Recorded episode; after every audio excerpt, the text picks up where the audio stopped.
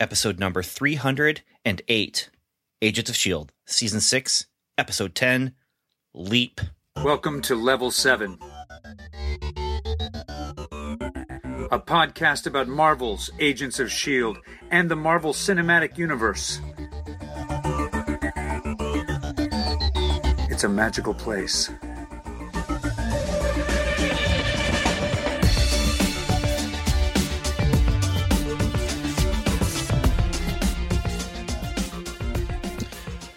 Well, hello and welcome back. Welcome back to Welcome to Level 7. And if you're first joining us, then just welcome. Not back, but just welcome.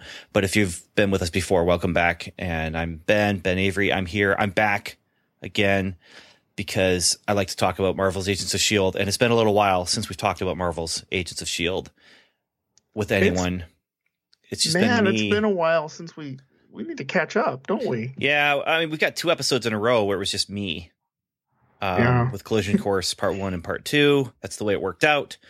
But now it worked out to have you, me. Me Yep. And who is and, you? and you and are you, Stu. the listener. I'm happy for you, the listener. Yes, So- I'm Stuart. I'm I'm Agent Stuart. I'm I'm back. We're we're doing this, and you can actually hear me this time. That's that's really important. Yeah. So Stuart and Ben, here we are. We're going to talk about Marvel's Agents of Shield, an episode called Leap. Uh, the other thing that's going to happen is we have some news to talk about, but the news is going to be after the credits of this episode, and that news is stuff that happened in the last week or so with D twenty three and with Sony Oh, I'm not sure who leaked what. Uh, and then Sony responded to whoever leaked whatever was leaked, and it's turned into a whole big thing. Chicken Little is crying out, "The sky is falling! The sky is falling!" now in this And- now, are we gonna do this now or later?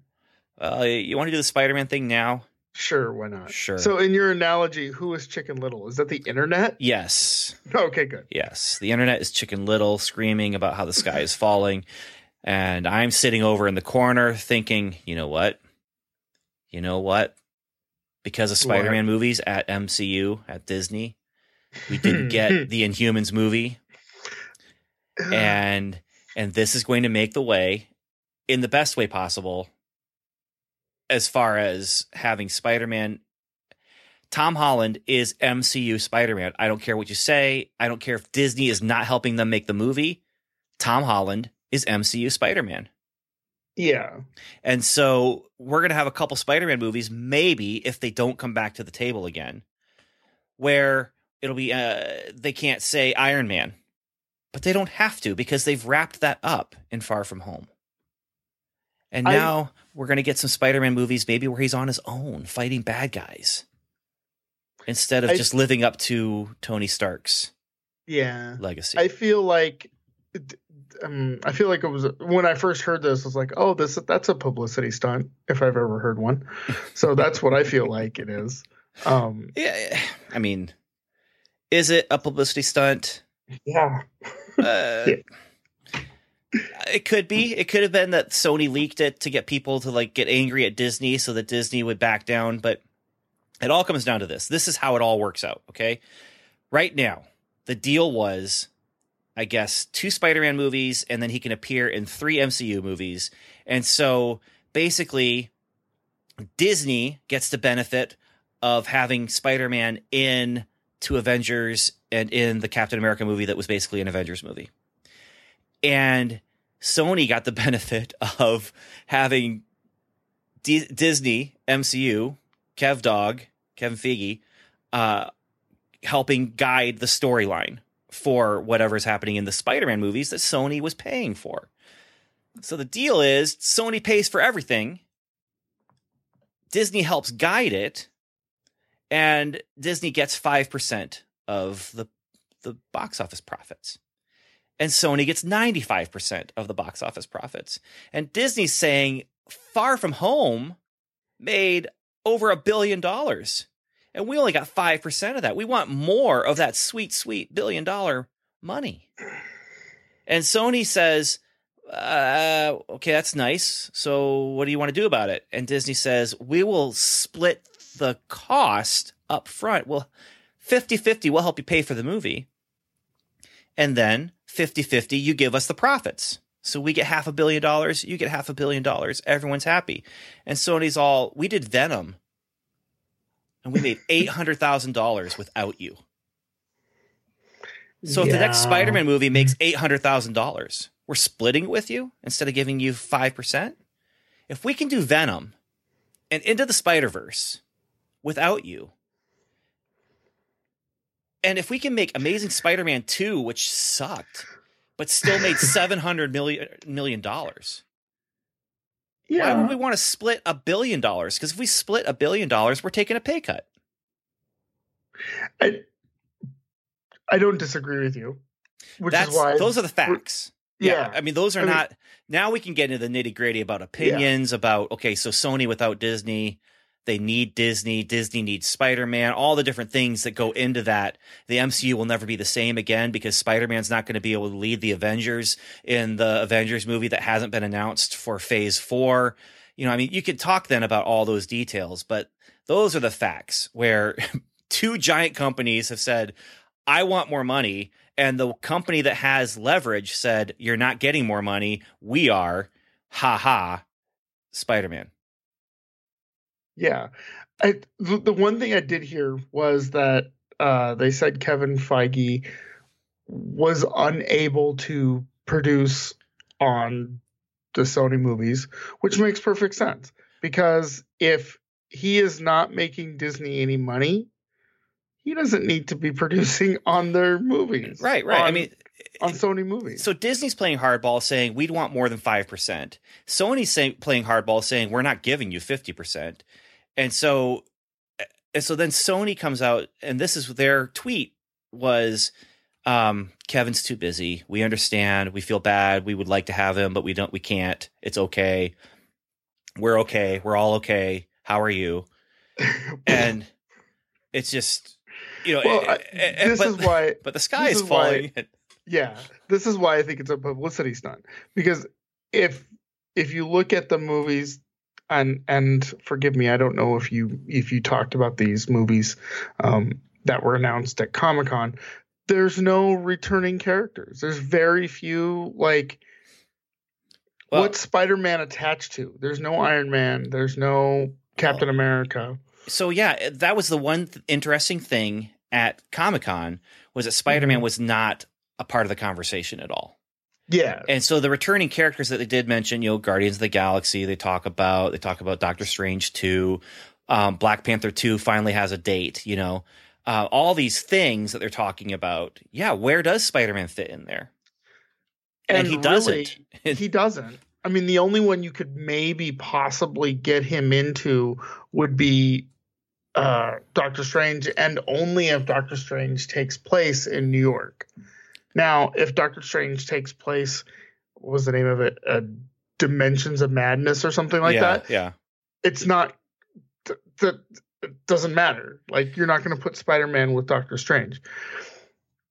Yeah. eh, Okay. And so, and that's fine though. I mean, what you do then is you got the Sony Spider-Man movies, Yeah. and then you have you eventually you have some sort of team up movie that Spider-Man is is in the middle of. I just feel when like they come back to the table and they're like, well, maybe 50% was too much. How about 25? And Sony's like, sure. yeah, yeah. See, eh, eh, but but there's no reason for either of them to do it. No, So there isn't. D- Disney does not need Spider-Man. He added great flavor. Yes. you know it, it- but disney was fine without him and they're they're introducing all these new characters. Phase four is just weird with all the characters. Like shang-chi the um master of kung fu is in there. I mean yeah. we're talking about some uh, with uh, the eternals which no one knows who the eternals are. I mean neil gaiman wrote a whole graphic novel about the eternals a few years ago. He doesn't even know what, who the eternals are. He's you know, I, I, And- I'm and- exaggerating a little bit because obviously, clearly, Neil Gaiman always puts tons of research into what he does, and and probably loved those characters as a kid.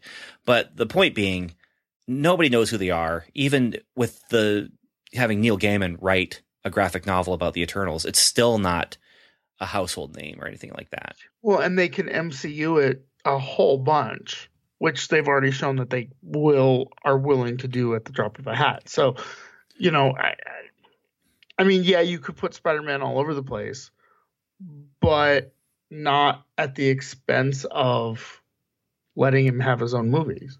Well, and so here's the other thing as far as timing goes. So Spider Man goes then, and Sony makes some Spider Man movies with Tom Holland without Disney. And some people are like, I can't watch this. It's not MCU. And some people are like, it's going to be garbage because it's not MCU. And some people are like, finally, Spider Man saved from, from Disney.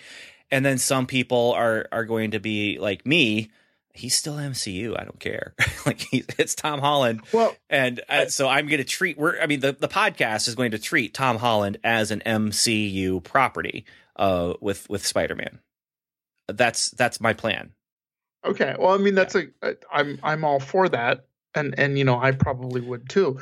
My question though is, and it's more of an esoterical like legality. Mm-hmm big picture type of thing.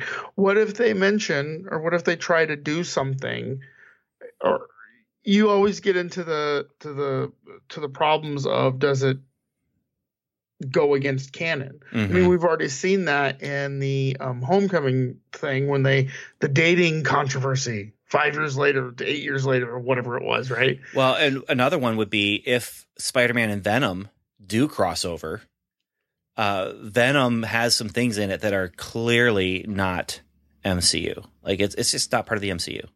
Yeah, I still haven't. I mean, I know it made eight hundred million dollars or mm-hmm. whatever, but I feel like it was a flash in the pan, and I am not sure that you could replicate it. Yeah. Well, the and Into the Spider Verse was amazing.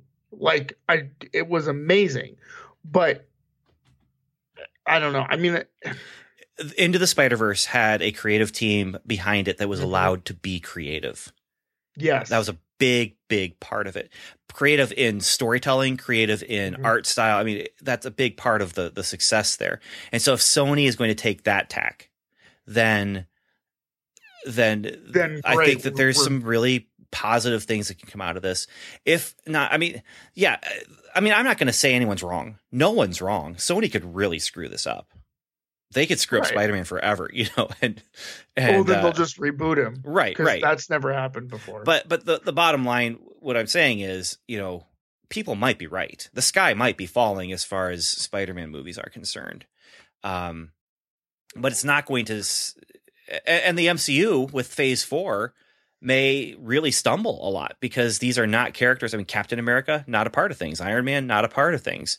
Um, they've got Thor coming back, who's finally a character that people like because of Ragnarok. There's there's a much more um, positive public opinion about him, but um, I mean, all the things that people are saying in their you know observations and everything could be right. I'm uh, I'm not I'm not Pollyanna here. I'm just saying, you know, a lot of this is just wait and see what's going to happen. They might come back to the table. I don't know. They might. But then I'm also saying this means that we could get a year with three MCU movies and a Spider-Man movie. And, and which that's, is that's which fun. is your big deal, yeah. which is I, your which is your big like. That was I my problem having, in the first place. Yeah, yeah.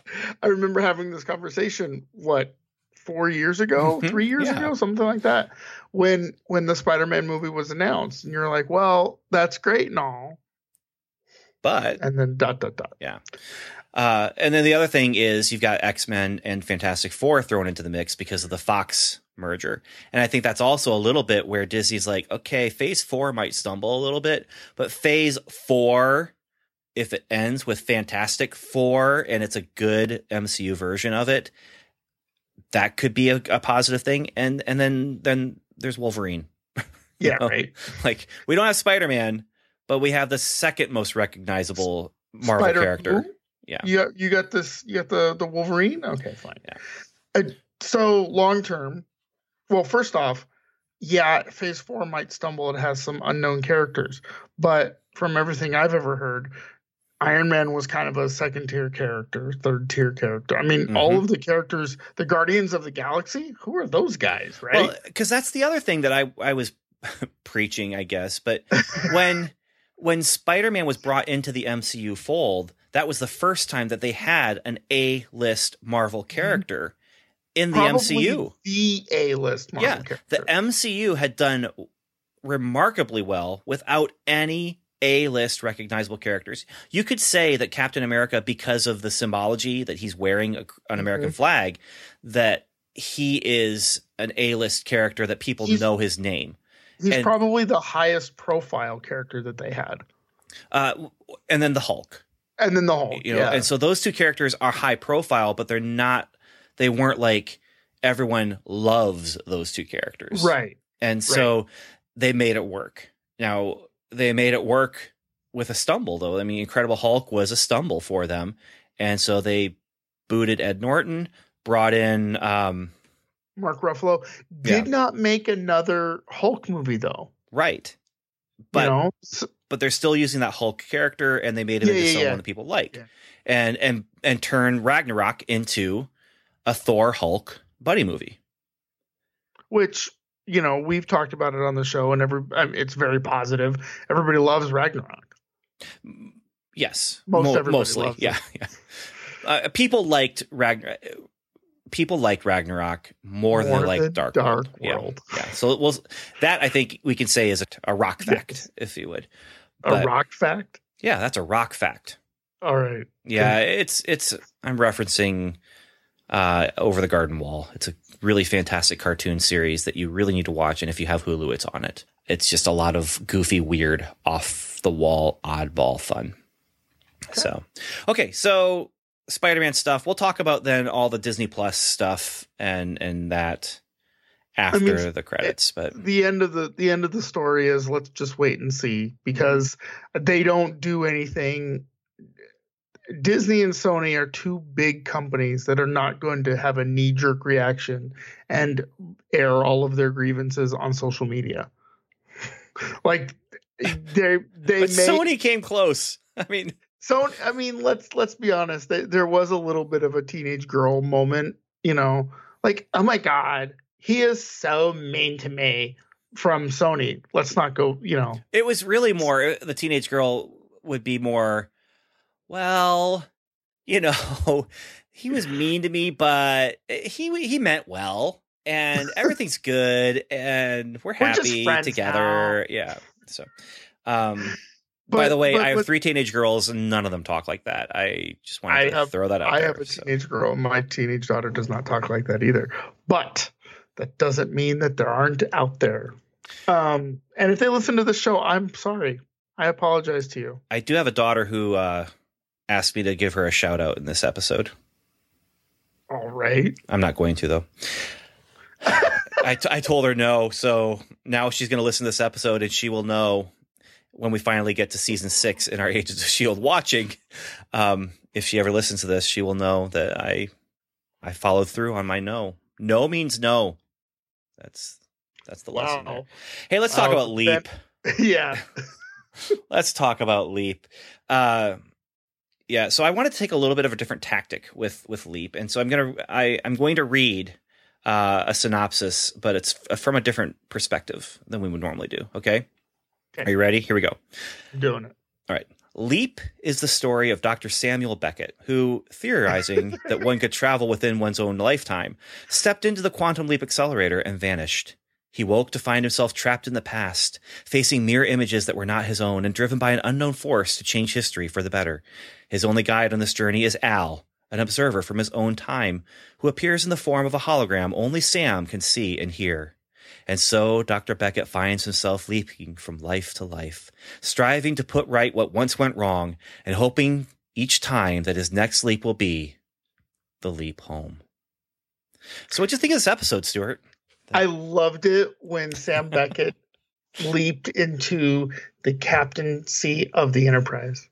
And said, "Oh boy, Oh boy. yeah, no, I um if you ever read anything that I've written, by the way, and a character says, "Oh boy," oh It he's directly an absolute direct reference to Quantum Leap. I just can't help myself sometimes. So, no, I." I was thinking of Invasion of the Body Snatchers, but you know, this this works as well. hey, this is a body snatching kind of thing, but it's also like it, it, I was totally reminded of Quantum Leap when I was watching the episode. Mhm. I knew the title was Leap, and I'm watching it, and I was like, "Oh my goodness, Quantum Leap." Um, okay, I'm gonna read it again and the read the real one. This is still from a different perspective, okay, but this is Okay. the actual plot synopsis. Here we go. Leap is the story of Izel, a being from a universe of energy beings who do not have corporeal bodies. She escapes being murdered by a creature of the physical world who has an atom splitting bomb and fire breath because she was able to hitch a ride with a seemingly ineffectual human male called Davis. Using his body to get to safety and also to get closer to her desired goal, she leaps out of the Davis body and into the body of a martial arts master, Melinda May. And then she promptly goes to find the holding cell of a physical being the humans call Sarge, because that's the name he told them to call him. She shoots him, murdering his physical form, although it's debatable whether or not it should be called murder, since he doesn't stay dead. This creates some confusion among the humans, because while Melinda May does hate Sarge, that's not her style. But amidst the confusion, Izel's able to go after what she really wants. What she really, really wants. She wants someone with access to get her through a door. Unfortunately, also because of the confusion, the human called Alfonso Mac Mackenzie, the one who's in charge, puts the physical location known as Lighthouse on lockdown because they're on to her and her leaping abilities. So she sneaks into a discussion meeting by leaping into Fitz's body. In this meeting, Mac, after determining the two most powerful members of the group are not controlled by Izel, hides the most powerful members of the team away from physical access, so she is unable to leap into them. Instead, she leaps into an agent called Piper and then makes her way through the group as they try, in their physical weakness, to stop her. To show she means business, she leaps into Davis once more and forces him to leap from a walkway and commit suicide because physical bodies are such fragile things. Then she leaps into Mac's body, which is all she really wanted because he is the one who can access the room where the monoliths are. She once more takes advantage of his fragile form by slamming his head into a metal pipe and leaps out of him. Sarge comes after her, though. They talk, and he's not willing to accept the truth. The reason he doesn't remember anything is that the memories he has are not truly his own memories. When he took the form of the human named Coulson and made a copy of him, the memories came with that copy. They are lovers. And she and together they can open up a portal to their dimension. She seeded this dimension with the Shrike to make a place for the others of their kind to get a physical form, but he's not convinced, and Izel doesn't care that he can't make that leap in reasoning. So she makes a leap into Yo Yo and says she'll kill anyone who comes after her. Mac comes with her as a willing hostage to fly the plane, and she escapes with Mac, a cool new host body with cool new powers, and the power of three monoliths. And that is the story of Leap. So she's got the power. She's got the power. That's right. That was very good. Thank you for for making that wonderful synopsis. You know, as I was writing this, I just was thinking about, well, first of all, thinking about, you know, just this whole different perspective. But then I was remembering the synopsis that Daniel did once, where he took an episode of Agents of S.H.I.E.L.D. and then used an outline from a business uh, leadership strategy book kind of thing and had these five key components of business leadership and management and it fit with the episode synopsis so well i was amazed and i will never forget that and i will never be able to top that but Well, Daniel, you know, he's he does his business well. he's he's he's a smart cookie He, He is. a smart cookie. Yes. so yeah there's a lot of different things we can talk about here in this episode there's first of all the fact that this is a bottle episode This is the quintessential definition of a bottle episode, and everybody gets it wrong because they always say, "Well, a bottle episode, you know, doesn't have stays on the one place." No, it is sets already created. That's the big. That's the big definition. And so when you have um, new sets, no, that's a bottle. That's not a bottle episode. This is already created. Most of the time, it's on the bridge of the starship or whatever. Yeah, so that's why so many episodes of say Star Trek or or really any Mhm. space-based show, if they have an episode where they're just staying on the ship, That's because they're saving special effects budget. And that Right. special effects budget goes from this episode where they just have like if it's Star Trek, maybe they just have a couple different beams coming out Mhm. of someone's eyes, you know, and and that's it at the at the climax. And the rest of it is just actors and and maybe a little bit of stunts, maybe a little bit of running, you know, but it's And- all and- on the ship. and it's typically on sets that are that are already established and there's very few guest stars if any so usually you know it's somebody getting taken Yeah. over by a, a where they can use their powers of acting to tell a story amazingly Right. A- And and sometimes it works really really well and sometimes it doesn't. In this case, this kind of I, I'm going back and forth on how much I actually like this episode because the the mystery of it Mhm. as it was unfolding was really neat. I, I really enjoyed the mystery of the who done it and who's, Yeah. who and where why. I mean, this is also it's not just a uh it's not just a bottle episode, it's a closed room mystery.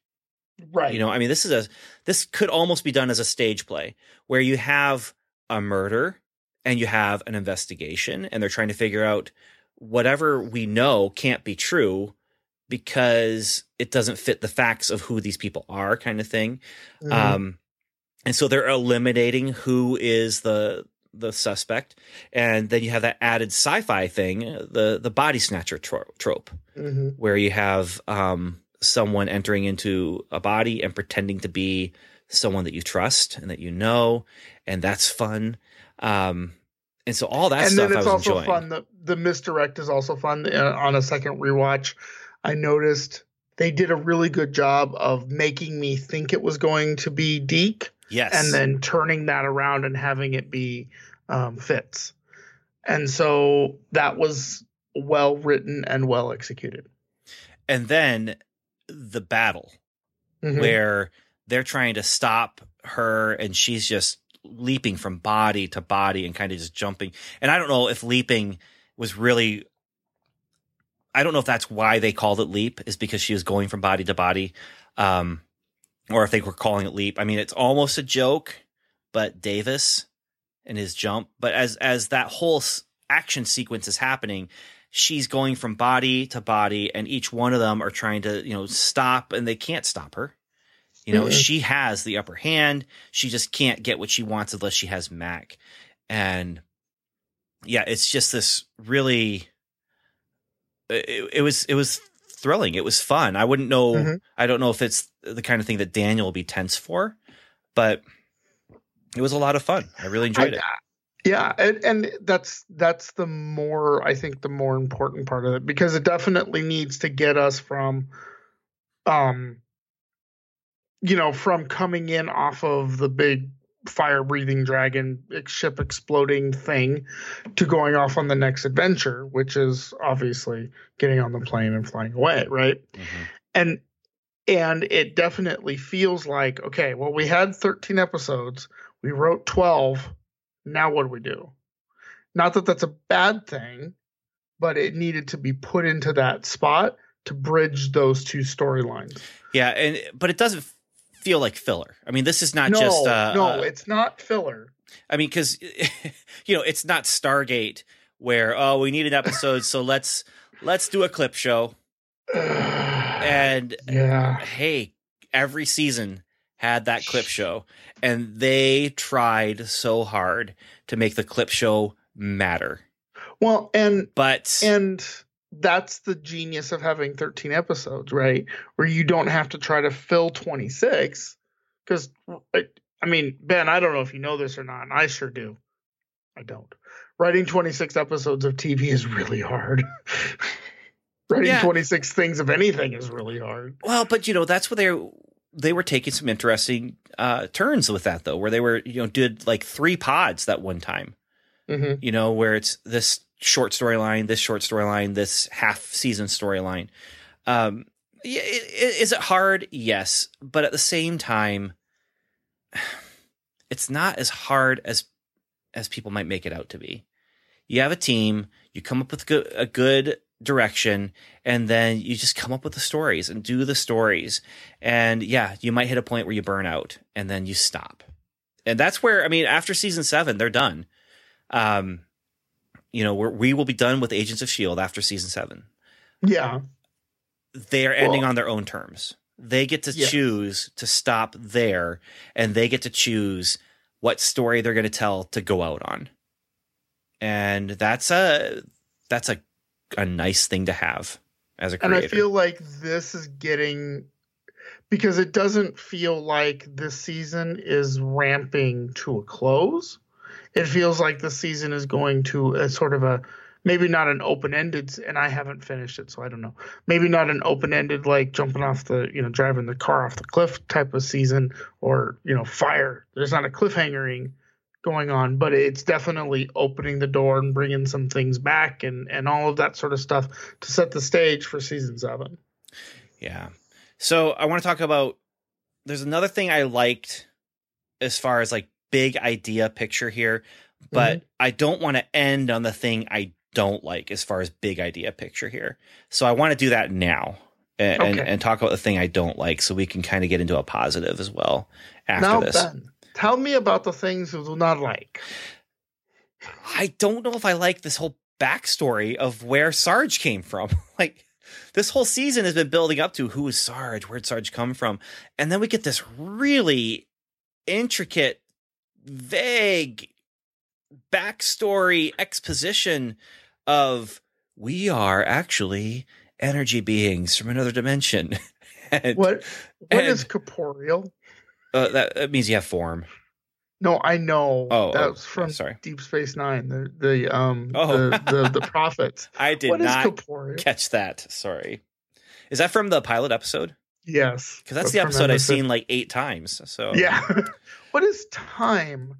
No, uh, yes, I am not thrilled with that. Although I did, I'm gonna say I called it fifty percent because I knew it had something to do with that stupid Hydra planet, which were the, which is where the monoliths happened. So fifty percent. okay. So you just mentioned something that's going to tie into what I do like, but oh, but before we get to that, I just this feels, I don't know, the monoliths when they were destroying the monoliths, Coulson and and Mike Peterson were destroying the monoliths and you know eh, getting them into the gravitonium and just doing the bomb thing, you know, in that end of Mhm. what season five, I think, I or season. four. honestly, I don't remember. I cannot even remember. Okay, so, So- they're doing all that stuff, and when they did all that stuff, that caused a fake Coulson to be created in that dimension, and Paka Pachakutiq is Sarge's name. He entered the form of Coulson, and then Izel entered a physical form and she went into the physical world and he followed her and he's not following her to stop her he's following her because he loves her and that's why he's chasing her and now they can open a portal to their realm and invite the creatures the energy people from the other realm to come in and take bodies of the people of this and i just this is it all This makes is- sense. It all works on paper. Mm-hmm. it answers all the questions we have. Yeah, so it does the job. I'm just uh, i'm not enjoying that. Like it just feels i don't know Well, it's don't know. definitely hard sci-fi, right? It's it's not it's not easily I mean, yes, it all makes sense and yes, it all checks the boxes. But you know, we have to sit here and talk about it to sort of wrap our brains around it, which is good, I guess, because it makes conversation about stuff. But it's not super easily understood. And then when you finally come to a resolution, you're like, "Oh, that that that's it." I realized Okay. yeah i realized the word i was looking for it wasn't to me it wasn't satisfying Mm. the yeah, uh, so it works. I'm willing to follow it because it makes Mhm. sense that okay, so that's where the body came from, Mm-hmm. and that's why it, it has traces of Coulson's memory. You know, because he was talking about how I have memories of my family that I've lost because you've taken them from me. So I don't actually have them. And so he has these traces of memory. He remembers having memories. And the memories he remembers having are not his own. They are Coulson's. And it's actually kind of a swamp thing kind of thing where Just- swamp you're, thing You're gonna just ram Swamp Thing into anything you can, aren't you? Uh, no, no, this actually works. I mean, this is Alan Moore when he took on Swamp Thing, changed it so it wasn't a man turned into a monster. It was a plant creature that was imprinted with the memories of that man. And so then this science fiction question that also comes up, up with some like cyborg stories and android stories and that sort of thing is these memories are not things I actually experienced. These are memories that someone else experienced and then they were given to me. Do androids dream of electric Yeah. sheep? Am I a person? Mhm. You know, Which, I mean, let's. I, we've already opened the Star Trek door, so you know whatever. Data do it. has do it. Data has been looking at that forever, ever, always. The entire arc of Data is to become as close to human as possible, right? And so when he has his memories of his brothers and his father and all that sort of stuff, are they actually his memories? Don't know. But even closer question to that is he was given the memories of Mm-hmm. the people in the colony that was destroyed by the crystalline entity. Right? Okay, so what does he do with those, and how do those help him? He And right so so he he takes on those to to form a new thing and then you could say that it takes it one step further because a nemesis they actually transfer it over to b4 and blah blah blah blah blah so yeah and then now what's going to happen with Picard? Because we know Brent Spiner is going to be on this new show. Is he That- D4? Is he Data? that no that's the holodeck that is picard reminiscing i guarantee it or is it the imprint of Data's memories within a holodeck? maybe but I, mean, it's I, not I think I think it's still the personhood of Data. yeah. one way or another. I think that's still there. Uh, so, but th- then the question comes where, okay, so Sarge is a new creature, and that's that's the answer to me. Like with Swamp Mhm. Thing, with all these other things we're talking about, where, um, yes, you have the imprint of these memories that are not your own, but you are someone. And so, whatever you do with those memories is what you choose to do with them. You're going to be informed by them, but you are now your own thing. You are another thing. And yeah, so anyway, that's so so that let me ask you personally that that resolution of um sarge getting coulson's memories but still looking like colson is that satisfying yes. I just wish it had been a different reason path to get there. Mm, Right. okay Yeah. i i actually liked the idea that they kind of looked similar like like you know have this be a totally different guy but then how are you going to do that you can't it, it doesn't make sense on tv i get that Yeah. but uh, they talked about at okay so when when they did the episode with thomas Riker, you remember that I do. Where- yeah. So there's a where trans- so like he yeah there's Yeah. a transporter malfunction and like part of Will Riker goes to the Enterprise and does his own Enterprise thing and part of Will Riker stays on the um stays on the on the planet and ends up stealing the Defiant. Um it's but basically you have two people who Right. at one point in time split and Right. have different so they have So the the- same history up until that point in time and then they become their own person because they have different histories. one of the things that was batted around for that was to have Will Riker die and Thomas Riker come in and finish out the rest of the series. Which is basically what they did here. Yeah. And so I Oh. That is what they did there, isn't it? Yeah, they killed off Coulson and brought in someone else who has Coulson's memories and and looks like Hmm. Coulson. Yeah, I I don't know if I would have liked that with with Is- well, that's why they didn't do it. Yeah.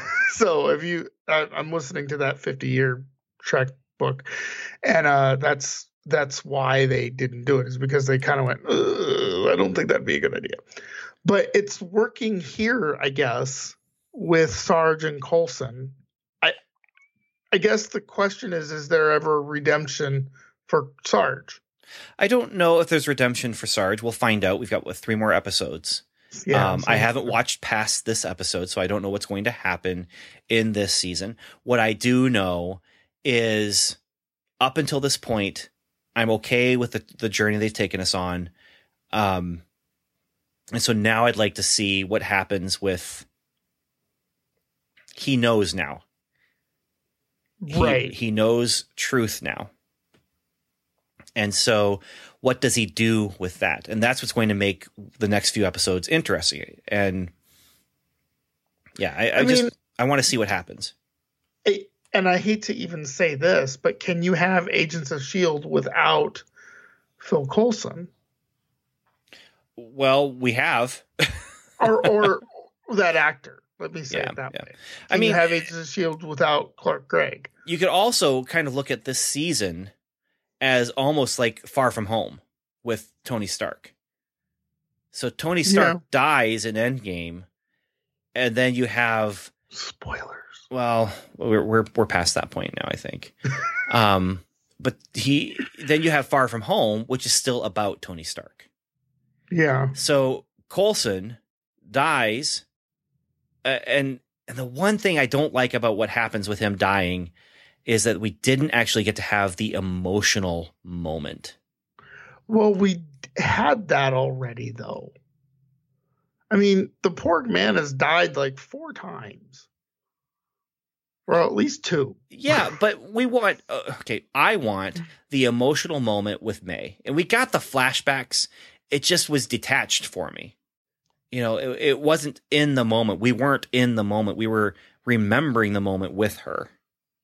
Oh, so like when she's when, after she's knocked Sarge out when they're driving the truck and she puts his hand on his lap and and and sort of watches him sleep. You're you're talking like that moment. Yeah, so we got to see that moment, but we didn't get to. I didn't. I felt like we didn't go on the emotional journey where we we go along with it until it happens, and then have we we come into it and it's already happened and everyone's already dealing with their emotional response. And mm-hmm. and I just I just wish that it had been more linear for us. And and that might be just me. That might be just a um an issue that I have as far as like just how I experience emotion or whatever. So yeah I mean it might be interesting to see what happens in the end of the season going into next season because I don't think Sarge is necessarily a character you keep on you know what I mean? Because he's one dimensional. He's just out to mm-hmm. kill things yeah. or stop stop the strike. Essentially, that's what he's out to do. So, do you, I mean he's not one dimensional anymore, though? Yeah, because now he has to deal with the fallout of what's been revealed to him. He is not someone who lost his planet to Izel and lost his family to her like he that was what motivated him. Mm-hmm. His motivation is erased. So so now he has the choice to either be Coulson. I mean, like what exactly? Is, what is yes? He and maybe not be Coulson, but he has a choice to be more Coulson like, to do the good, to to be the person or be closer to the person that everyone else thinks of when they see his face. As long as he doesn't try to go steal the the the bus, I'll be fine. So we'll see. Uh, so okay, so uh, all this stuff with the story though, this this this uh, exposition that I don't like, um, it did. I mean, how many minutes did we just have a conversation about that? Right. You know, and so there's positivity there for sure. But the other thing, the thing that I kind of like though. Okay, go ahead. What did you like, Ben? Yeah. Uh, I like the way that they are taking what's gone before and pulling on those strings and, and yeah. taking. Uh, I don't know how I feel about that at first with their whole retcon where, well, the fear dimension wasn't a dimension. You know, these were just things right. that the monolith of creations created or whatever. But, eh, but we're we're we're back with the monoliths. We're referencing the gravitonium You know, I mean, because that was the ball thing, right? Right. Yeah. The Okay. ball thing had the power of the monoliths in it, and that's how they And- contained it. And surrounded by gravitonium. Okay. Yeah. Yeah. And Which then is, I mean, that's a season one. That's the season one, you know, big foil. Remember? Well, I mean, it's a season season uh, one, episode three or two that Something the like that, gravitonium came up Yeah. in? Yeah. Yeah. And that's cool. Don't get me wrong. That's cool.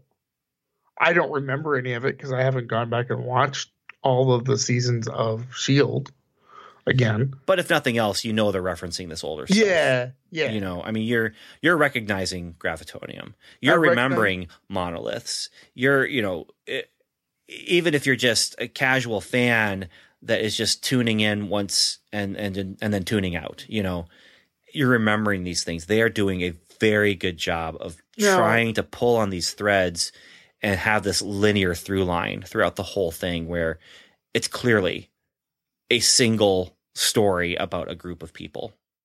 Or, or do you think they're gonna do the do the whole um greatest hits tour? So like the next we're gonna talk about the Inhumans and then we're gonna talk about AIDA again. I don't know about that. we could. I, I- would rather not necessarily, but you know, I, yeah, I mean, if if there's a good story reason for it, I'm all for it. But if they're just gonna revamp the old series because that's or the revamp the the older seasons because that's what they think they got to do in the seventh season, I don't want that. I don't know, but I mean, they spent this whole season with all these new ideas and th- and things happening. Where you've got, you know, Jaco from his planet where they breathe fire, and you have Sarge who's leading this group, and they've got this cool truck. You know, all these new things Mhm. that they're building in, and then in this episode, they're like, "Hey, you know what? Remember Ghost Rider? Sarge is kind of like that, and." And remember the gravitonium and the monoliths. That's actually the origin story for where Sarge came from. And so I don't feel like they're doing a greatest hits thing here. I feel like they're trying to create a story that lets Clark Gregg do something different. I mean, he's been Yeah. this the same character since, you know, the beginning of the MCU, basically. Yep. Um so uh, I mean, they're letting him do something different, but they're keeping him around. We still have this legacy of Coulson that's happening, even as we're shifting focus and and making it so really because of what they've done with him. Um, Agents of Shield is about it's it's Daisy's story. It's the rise of Quake. You know, it's Red Tide or whatever, Rising Tide or whatever it was Mhm. in episode one, where she is this you know, living in a van down by the river, until now, where she is genuinely a superhero with superpowers and using them in really cool and creative and clever ways to do superhero stuff. And, and that's really interesting and i hope that that is acknowledged and sort of like let's keep this being the thing that you know makes the show let's end it on that you know what i mean yeah. Yeah. Um, so that's, I mean, that's the one, that's one through line, but then it's, you know, leg, uh, the legacy of Coulson and who he is. And, and so you have Sarge come along, which is Coulson's face on someone who is anti Coulson. He is the anti Colson. And it's just, they're doing a good job. Uh, there's some stuff that I'm not liking necessarily, but they're doing a good job. So, and they're going out on a high note i think i think that they i mean the the creators seem to have a good idea where they're going and that's you know as long as you take me to a place that you know what the end is not well they didn't die i promise they didn't die they didn't well they actually died Yeah. The only thing the only thing that I would say is it's too bad that they didn't have a better idea of where the MCU itself was going Mhm. in the cinematic side of the MCU. right right so i mean and that just goes back to all of the politics between Yeah. um Yeah. Okay. I don't know what else you have to talk about, but I have one more item on my list that I really want to talk about. And that's Davis. Yeah. I mean, I kind of feel like Davis and then uh what's the what's the girl's name? Piper. Piper and kind of Deke are all extraneous. at this point. Well, okay, Piper has always been. She's been a background character since Mhm. season three. So Oh, she, yeah, yeah, uh, it's really cool because we just watched this episode from season three where she showed up for. I think I'm pretty sure it was the first time. Uh, Piper is there when they go to get Hive, when Hive was making those inhuman Neanderthal characters. Uh, Oh, yeah. you know, those those bald guys with weird mouths. Um, the primitives. So that's she- the the So she was in that episode. she was in that episode where they go after Hive. She was part of the mission in the town that Hive bought. And, and when, they went and infiltrated the town, she was one of the, the agents there. And so she's been around for a long time. And then she and Davis have been around. You know, they were around for um, AIDA. I don't remember when Davis first shows up, but I do remember them being in some of the the Life Model Decoy episodes. And and now here is the end of Davis. And I I was just they were setting him up. They were setting him up to be comic relief at the beginning of the season. That's what I thought. But then they all set him up to be this emotional tie to Earth. I've got family. I've got a child on Earth. And then I didn't have him on Death Watch until last episode when they get back from the mission and he's like falling asleep.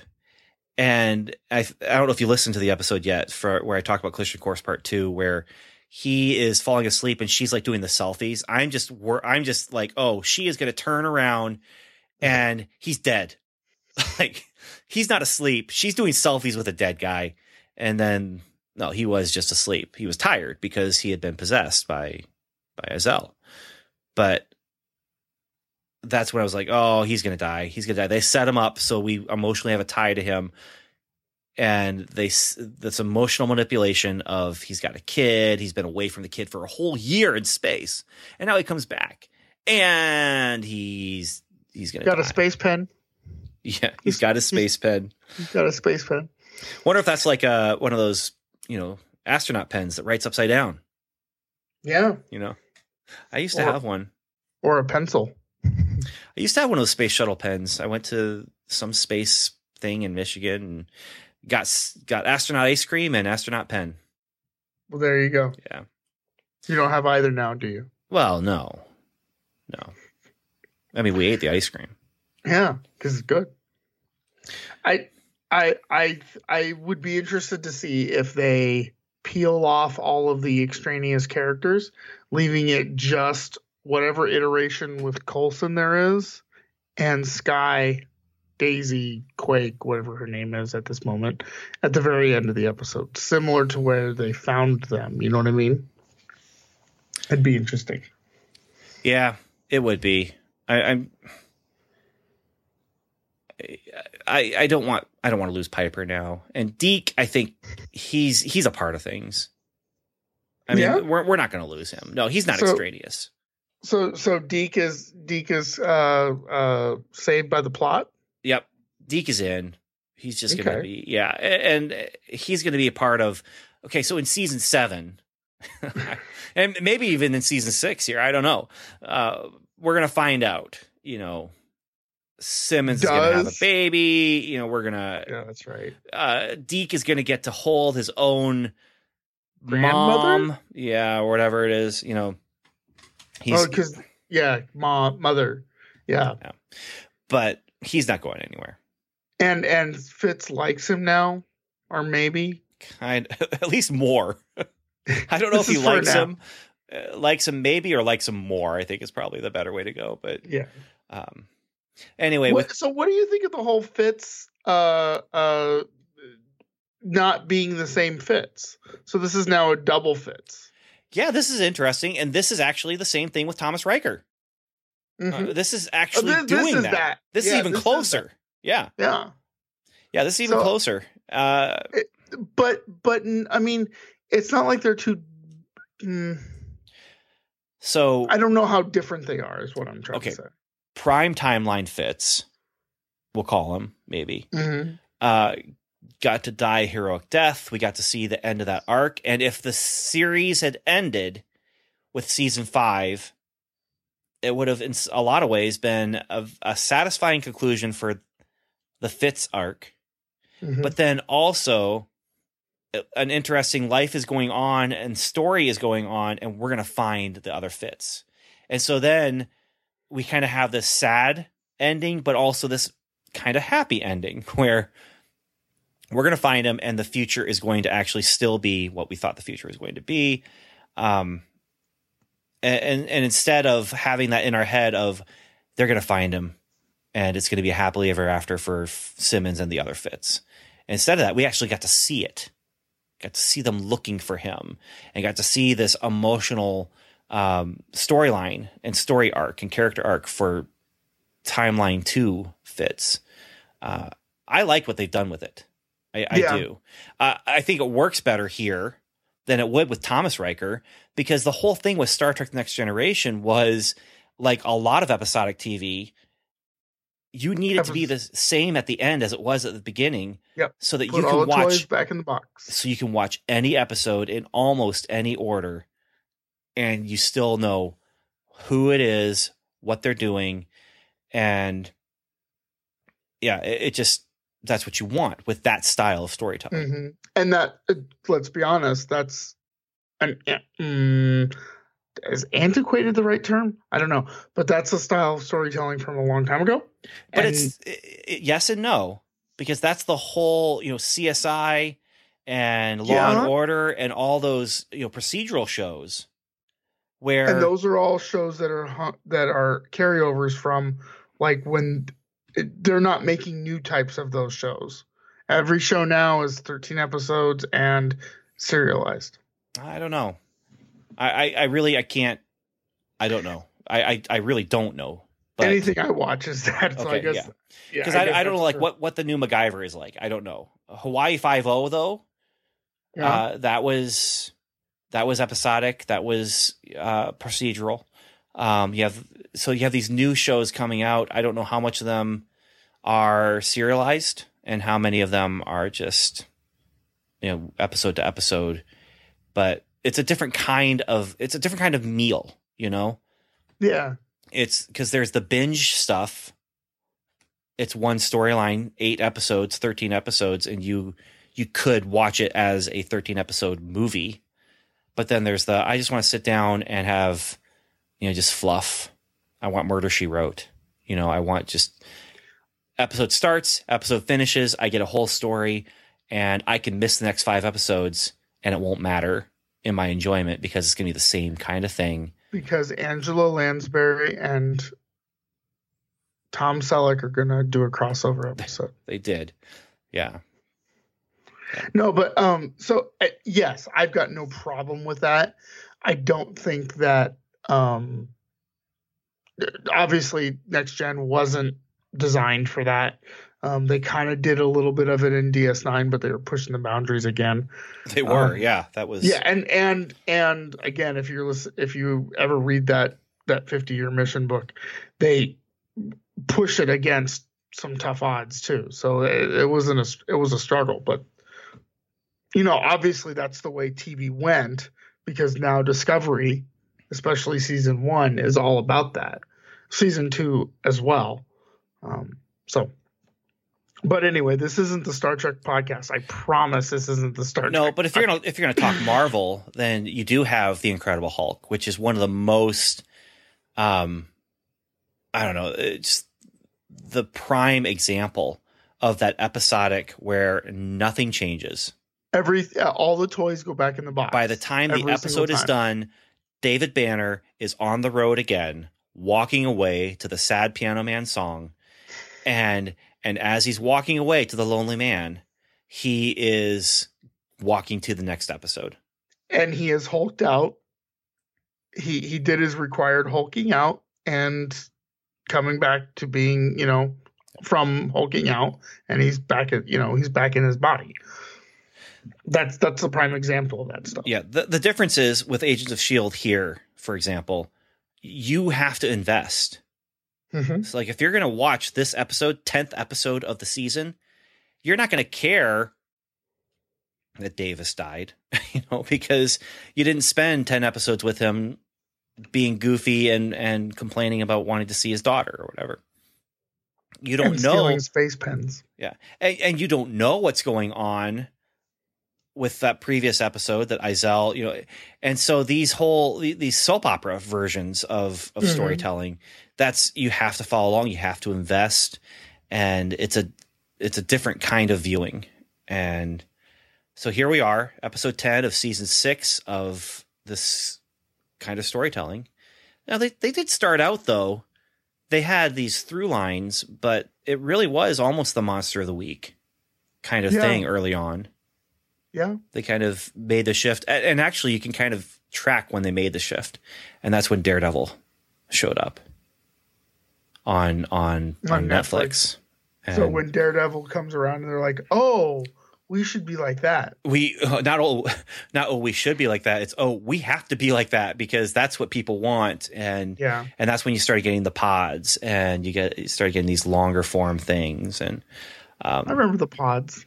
Yeah, I remember when they called them pods, and I was just like, "That's stupid. That's what, why are they calling them pods?" So, Yes. all right. Well, that that's the conversation. Then, do you have any other thoughts that you wanted to make sure we talked about before we turn things over? No. Except thank you all for listening and always glad you're here. And I also want to thank everyone for listening and thank you for our Patreon patrons. We appreciate you so much. Um, I, I just want to say over the summer, it made some things we had to do for the website and different things. It made it possible, uh, honestly. And so thank you very much. And thank you also to everyone who's left reviews. You know, I, it's always fun to, to get messages and emails from everyone. Um, I do have one that I need to read that is about this episode. And that is from Agent Hank. Hank Harwell wrote in to say more on. Nope, that's not the right one. We already talked about that one. Um, more on, not more on, by the way, it's two words. Agents of S.H.I.E.L.D. Season 6, episode Leap and Spider Man Into the Spider Verse Connection? Question. Question. And he says, after my wife and I watched the latest episode, we watched Spider Man Into the Spider Verse, which she hadn't seen yet. She enjoyed it. it- She enjoyed it more than she thought. Afterwards, I started looking through IMDb's trivia section for the movie. I ran across this interesting tidbit. Miles Morales' father was a SHIELD agent before settling down as a family man. Because of his connections to S.H.I.E.L.D., Miles went by his mother's maiden name, Morales, to protect him. His father's name, are you ready for a drum roll? Here it is. Okay, good, good. Jefferson Davis. In this episode of our beloved Marvel TV series, we were shocked at the sudden death of a character that rose from bit player to recurring character. We learned more of his backstory that he had a child back home while he was off in the deep space mission to rescue Fitz. We only knew that this character of this character as Davis. I am sure this is a huge stretch, especially given Miles Morales' ethnicity. That Davis's first name is Jeff and that his child is a son named Miles, but wouldn't this be a fascinating way to introduce, very tangentially, a Spider Man character to our TV MCU. I realized Jefferson Davis's brother Aaron was introduced to the main MCU in Spider Man Homecoming, yes. but we Played also. by Donald Glover. what? Played by Donald Glover. Uh, but we also have come to the difficult conclusion that the TV universe is not as connected as we had hoped to the film universe. I'll finish by saying that this theory is not at all likely, but I do want to reserve the right to say I called it if, by some miracle, I'm right. I love that theory. That's awesome, Hank. Good sleuthing on you, sir. Yes, indeed. Indeed. Any final words before we uh, shut this down? No one saying anything makes it scarier.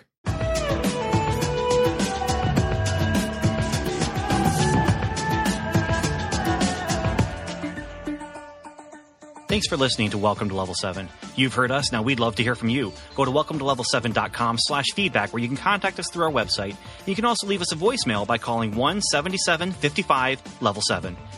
You can also join the lively conversation going on at facebook.com slash welcome to level 7 or connect with us on Twitter where we're level 7 pod.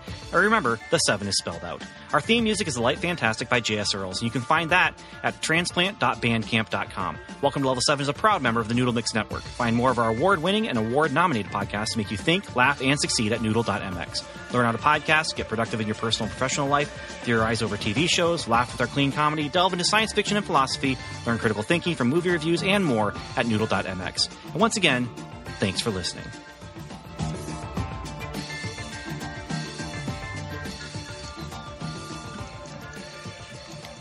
Hey, uh, uh Stuart, what, what what you doing there?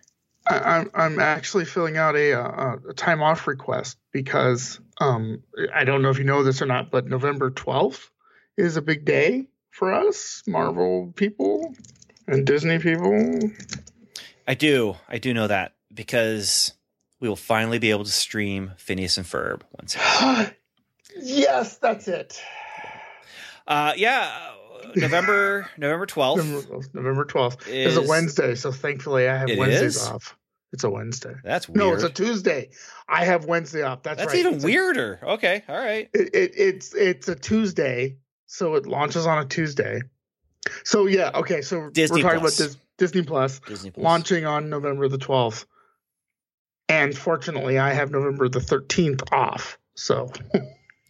Well, that's that's good because because do you know how many launch episodes there's going to be? Not that many, honestly. No, well, yeah, but if each of them is an hour, but they're not happening the same day. No, all of them aren't they? No, no, no. The Mandalorian, the Star Yeah, Wars one, that's one. will be uh, there at launch. Right. But then I thought also No, Fal- no, no. no. It sounds like they actually aren't even starting uh, actual physical production of uh, Winter Soldier and the Falcon until I think January. Well, I got to delete that email now. No, it's there. I thought they were launching with a lot more than they they made Yeah. it sound like that early on, but it's now sounding like it's actually getting spread out pretty pretty far. It's possible Loki might be earlier than we thought. I'm not sure, but um, here's what we do know: uh, Endgame, by the way, is going to be on Disney Plus December 11th, so that's good. Um, we they just uh, the D23 uh, conference happened last weekend and they announced a ton of stuff. For example, Loki will be six episodes, only six hours. And I'm not going to talk about the, this is this is news. This is not going to be a lot of commentary, and also we're not going to spoil much. Um, so I don't. I'm not going to talk about details, but uh, Winter Soldier and the Falcon will actually have Emily VanCamp reprise her role as Sharon Carter that she had which is from which I know we're not doing commentary, but yes. Yeah. Uh, John Walker is U.S. agent from the uh, the Marvel comics, and he will be a character in that show as well. Did they cast him? They did. I did not write down who the cast was. You talked for a minute. Uh, he's someone from Game of Thrones. or maybe I don't know. It's just everyone's from Game of Thrones, so that's why I said that. But uh, what if is going to have? Uh, they made it sound like it could be that it's going to actually be twenty three episodes, one for each movie, where they just take the movie and do a, a slight tweak. But it may just be that they're just going to do a lot of them. It may not be that every single movie gets one. Uh, but they announced the cast list for some of this. And you know who's in the What If cartoon series that they're doing, animated series? Who? Stuart, Who? everybody.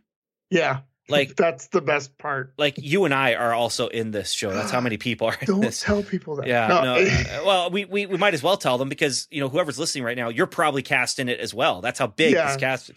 No, I mean it's it's got um uh basically uh, everybody. Who, it has um uh, basically, a lot of people are reprising their roles. yeah Um, a lot of Jeff Goldblum. MC stars are reprising their role. Uh, yeah, it's just it's insane. Hayley Atwell, obviously, she's going to be one of the first ones. Sam Jackson's going to be in there.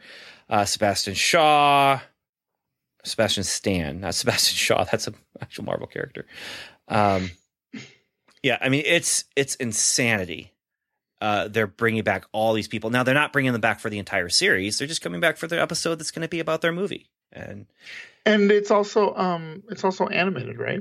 It is. It is, which makes it a lot easier for them to bring in all these people. You know, write the episode, get them to do the lines, and then and then animate it. And honestly, it's to the point now where they can do a lot of those lines from home. I mean, they don't necessarily have to be maybe not home, but they have to come to a recording studio. Yes, but but they're not going on location. Studio. Yeah, they're not going on location. They don't have to fly back to Vancouver to shoot. They don't have to go to Atlanta to to film. I mean, they can just sort of be in, you know, wherever they are and find a um, a, a, recording booth. And they also don't have to look exactly the same as they did yes. when they made the movie twenty years yes. ago or whatever. So um, at this point, yeah. So, WandaVision, they made some announcements about that. That is going to be half sitcom, half epic MCU adventure. Uh, Monica Rambeau, who is the daughter of, I can't remember her first name, but Rambeau, who was. We saw her in. um She's the child Mar- from Captain Marvel. Yeah. Right. Um, and I just remember seeing um, Captain Marvel's partner who had a necklace that said Monica on it, and I'm just like, why is she wearing a necklace with her own name on it? And that turns out no, that's her daughter. Um, but Monica Rambeau is another Captain Marvel from the comics. So there have been a couple different Captain Marvels, and she was one as well. Um, so she's possibly going to have powers, but um, she's going to be in WandaVision. Um, uh, is it Kat Dennings, who played Darcy in the two earlier Thor movies? She's mm, in it. Yeah. She's in it as Darcy. And Randall Park from Ant Man and the Wasp, who played the agent who was keeping an eye on on Ant Man, he is going to be in it. So, so I I just looked up um uh John Wyatt, Walker. Yeah. yeah, Wyatt Russell. And apparently he's also in WandaVision. Really? Yeah. Hmm. See, John Walker is U.S. agent. Right. And he was actually he started out as Super Patriot, and then when Captain America Steve Rogers walked away from being Captain America, uh, they made him Captain America, and they they put him up as and he was just mentally unstable and had all these issues and it was bad news. And there ended up being a fight between the two of them. And it was a really cool run in the comic books. But then after it all happened um, they didn't just like drop him they actually turned him into a character named U.S. Agent, who wore a costume very similar to Captain America's, but was black, and had a shield that was very similar to Captain America's, but had black on it. And and he was a character in his own right, and and and and not and was uh, Patriot from that we saw in Shield no, a couple of seasons ago, right? No, although there was a tie-in a little bit there, yeah, too. But um, but then U.S. Agent was actually a member of the West Coast Avengers. Like they they were trying to reform him and help him, and he was you know doing much better. Actually, became heroic and and trying to live up to the ideals of Captain America that he you know had been lifted up as. But yeah. So that's interesting. And then here's the big news. This is where it got a little bit crazy.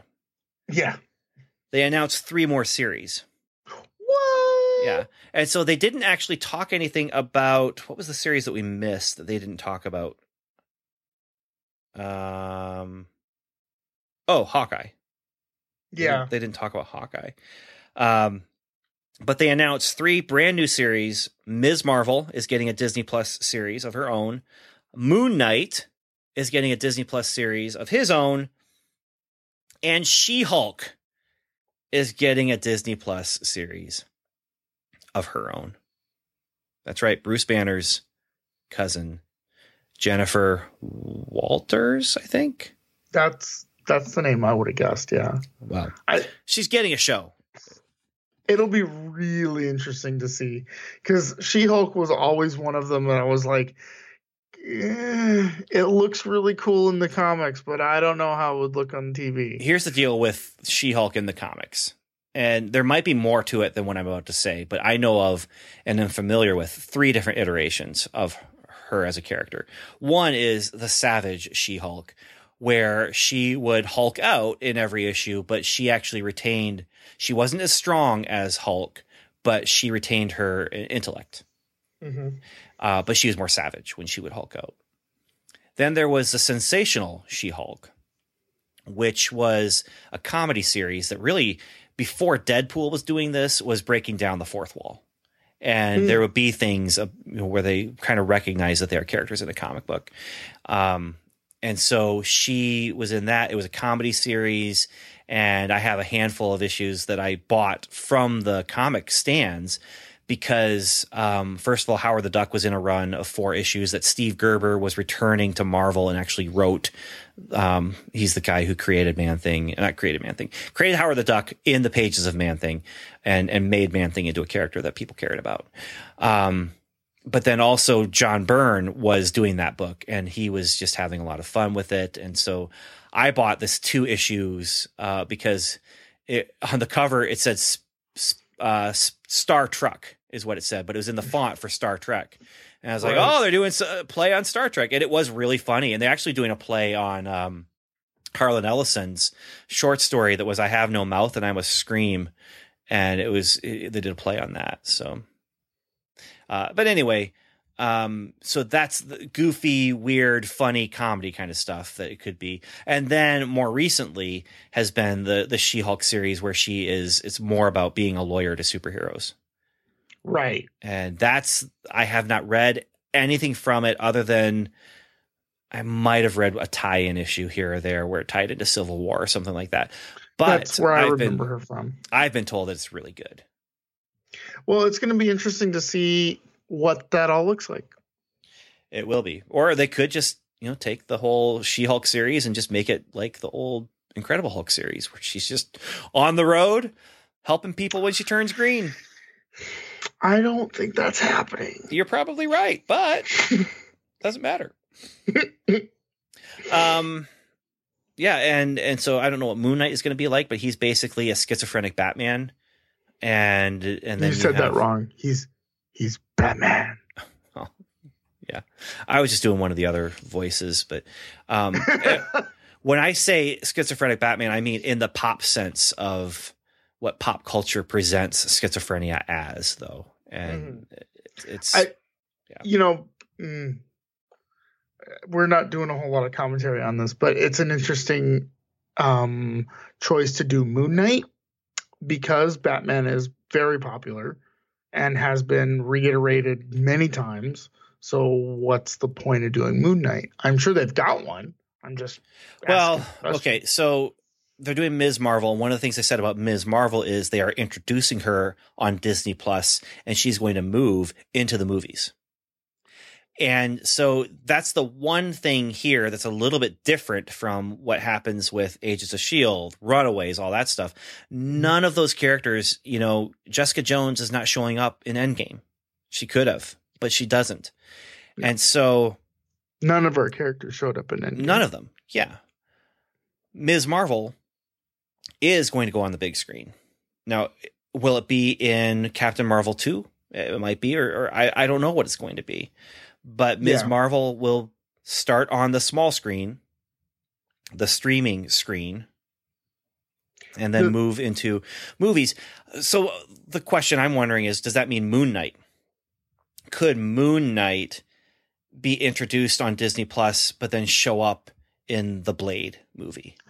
Well, so th- it, that goes back to um, Feige and you know, basically the movie division having control over what's on streaming, right? Yeah. Any of those, all of those characters should could show up in the movies or on streaming, but they transition into the movies a lot easier than any of our defenders and or agents of shield people and it could go the other way easier too, right? So, well, it already um, is going the other way a lot easier. I mean, these Yeah. shows are really what we almost thought Agents of Shield was going to be. you know, and I get the sense that everything I've heard from Feige and everything I've, you know, the way that they're moving these um, shows around and putting certain characters together and doing the what if series and all that sort of stuff, you get the sense that Feige has the same same wants and desires that we do. You know, Yeah. it's you get the sense that he's the bigger he's bigger fan than we are. So, you know, I wouldn't be surprised if he'll throw in. I honestly would not be surprised if Fantastic Four shows up uh, streaming before it shows up in the big movies. It could And- be. I mean, that could be really interesting, actually. Says anything like there's not an announcement. We're just sitting there happily watching. Oh my, what? Yeah, but this is where Blade could show up in the Moon Knight series before the Right. Blade movie, or Right. or uh, Moon Knight could show up in in Doctor Strange, or Yeah. or something like that. So, Yeah. because we know that like Scarlet, uh, not well Scarlet Witch, but Wanda from WandaVision, Mhm. um, that's WandaVision is actually going to set up some things that happen with with Doctor Strange too. Now, Yeah. it's not that you have to watch the one to understand the other, but the other thing I'm really curious about is they are playing up this idea of sitcom. And so I didn't see any of the footage, but they said that the the sizzle footage for the WandaVision thing was like showing either actual footage from Dick Van Dyke or similar footage to uh, Dick Van Dyke, and then cutting that with footage of Vision and Scarlet Witch, I think from the movies. Um, so calling it Scarlet, or I keep saying Scarlet, Wanda calling it Wanda Vision- in some ways makes me wonder are we going to be watching something that's a, a play on television? You know, that'd be uh, interesting. and you know, Vision is dead in present day continuity, Well, but he's in this TV series. so and so is it is he be, has he been brought back to life somehow or is this something that Wanda is creating realities where he exists and I- And what's great about this this MCU going forward is that any of that is possible. All of that is possible. well but here's the other thing remember what the Doctor Strange 2 is called it's the No. the multiverse of madness Right. And so, uh, is she creating realities? Uh, it just, uh, I don't know. It just WandaVision just struck me as such a dumb name. And then they started talking about it's it's this Dick Van Dyke thing, and it's it's this, and then I'm just thinking to myself, wait, WandaVision, television, is there is there something to that? Well, I- we'll find out. What? Yeah, I mean, we're gonna we're gonna find out, and of course, cover it. And because the other thing it could easily be is what they've done with a couple different now series with Vision and Scarlet Witch, which is to actually have them living their suburban life and the superhero stuff is background. You know, like they're they, have they done that in the comics? they have uh two series, one that I've read, the other that from what I've heard sounds like it's what I'm talking about. But they did a 12 issue maxi series uh in the 80s, Vision and Scarlet Witch. Every month it was it was a year in the life. And so like it just had you know, that's the one where it has the Thanksgiving dinner scene where um Magneto and Captain America join them for Thanksgiving dinner you know, and Magneto is there because it's it's Scarlet Witch's dad, you know, and so he shows up because it's family holiday, you know, and and it's just this really. It, and then they have this kind of Last Supper looking um, panel that every once in a while I think I've put it up for a couple Thanksgivings anyway. Um, you know, where it's like no matter how bad your family is, at least Magneto's not coming and showing up. But What's a Magneto? well, Uh, true, true that.